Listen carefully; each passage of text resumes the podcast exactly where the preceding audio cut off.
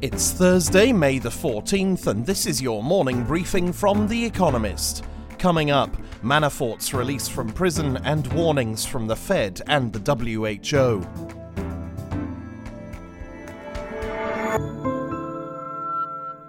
First, the world in brief. Paul Manafort, President Donald Trump's former campaign chairman, was released from prison over fears he might contract COVID 19. He was convicted of tax fraud and conspiracy after an investigation into Russia's role in the 2016 election. He may serve his remaining seven years under house arrest. Separately, a judge halted the Justice Department's decision to drop charges against Michael Flynn, Mr. Trump's first national security advisor, until further arguments are heard. Mr. Flynn pleaded guilty to lying lying during the same investigation. Jerome Powell, the chairman of America's Federal Reserve, said that additional policy measures may be needed to prevent the mounting risk of long term damage to the economy from the COVID 19 pandemic. Mr. Powell has his eye on more fiscal stimulus. Negative interest rates, he said, are not something we're looking at. Wisconsin's Supreme Court struck down the state's lockdown order, meaning people there are no longer bound to stay home, avoid large gatherings, or shutter shops and bars. Republicans had challenged whether Tony Evers, the Democratic governor, had the right to extend social distancing measures. The court ruled he didn't. Local governments may still introduce their own restrictions. The World Health Organization warned that it might take five years to bring COVID 19 under control and that the virus may never be fully eliminated.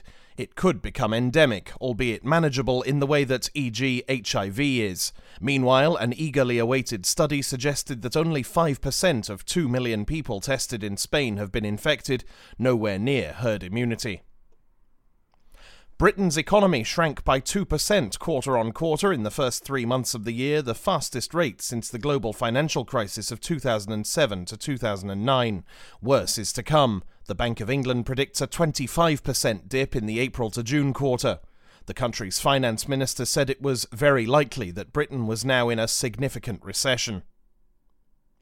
Emirates, Dubai's state owned airline, will restart scheduled flights to nine destinations from May 21st, though it thinks it could be 18 months before travel demand recovers. TUI Travel, Europe's largest tour operator, wants to cut costs by 30% and lose 8,000 jobs after several countries, including Britain and Spain, revealed plans to quarantine incoming travellers for 14 days and 75 Boko Haram insurgents were killed by joint forces from Chad, Niger, and Nigeria in the border area adjoining the three countries, according to Niger's defense ministry. The operations were conducted in response to a series of attacks by the jihadist group on military positions near Diffa, a town in southeastern Niger.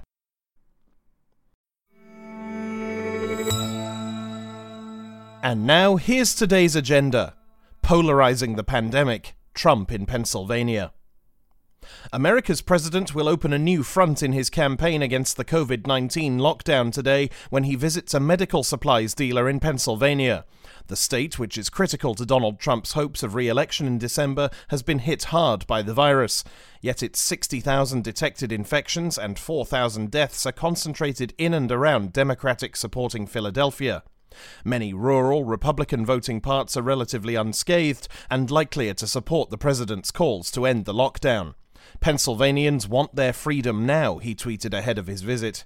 The state's moderate Democratic governor, Tom Wolf, has in fact started easing strictures already. Still, the president appears determined to make the infection reopening dilemma a partisan issue. This does not currently look like a good strategy.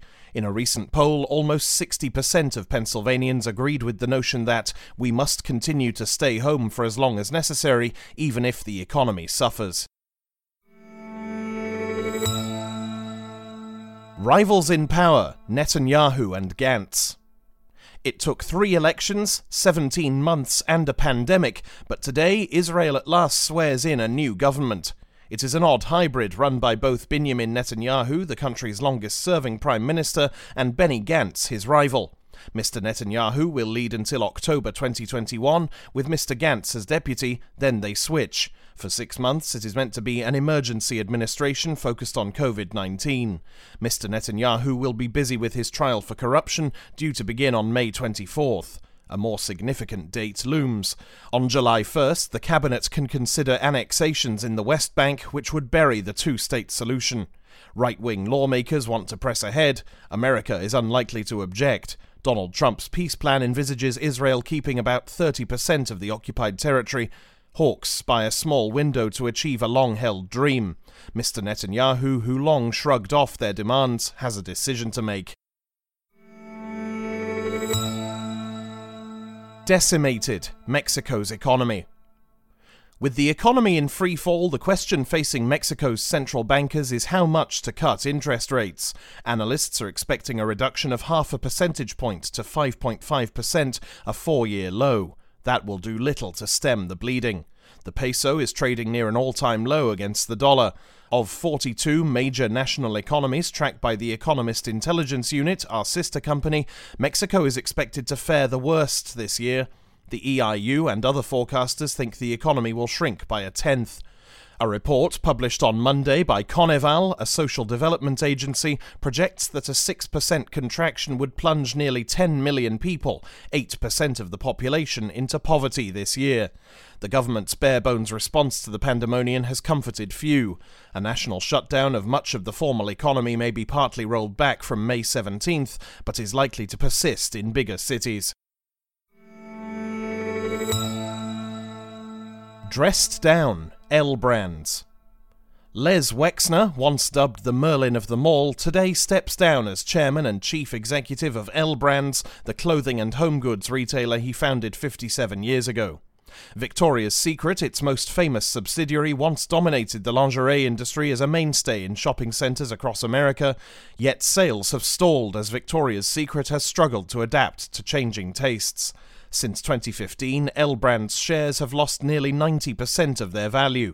Saddled with $5.5 billion of debt, it reached a deal in February to sell Victoria's Secret to Sycamore Partners, a private equity firm, for a skimpy $525 million.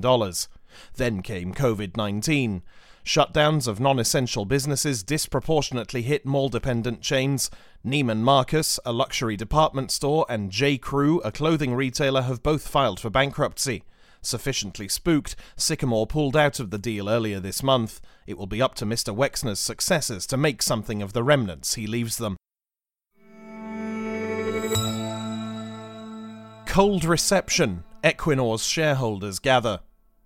Today, the annual general meeting of Equinor, Norway's state owned energy behemoth, will take place in Stavanger, the country's oil capital.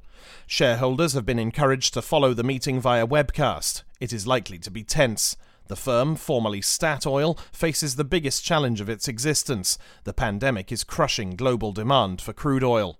Equinor has already said it will cut its dividend by 67%. It will also curb capital spending, cut costs by $3 billion, and reduce oil exploration activities. The firm already suspended a $5 billion share buyback plan and raised $5 billion from the bond market to bolster its balance sheet. Shareholders will no doubt grill Eldar Sætre, Equinor's boss, about Brigham Exploration based in Austin, Texas. Mr. Sætre's predecessor bought the exploration services firm for $4.4 billion in 2011 in one of Norway's biggest ever acquisitions, but it has suffered steep losses ever since. Finally, here's the quote of the day from Frank Sinatra, who died on this day in 1998. The best revenge is massive success.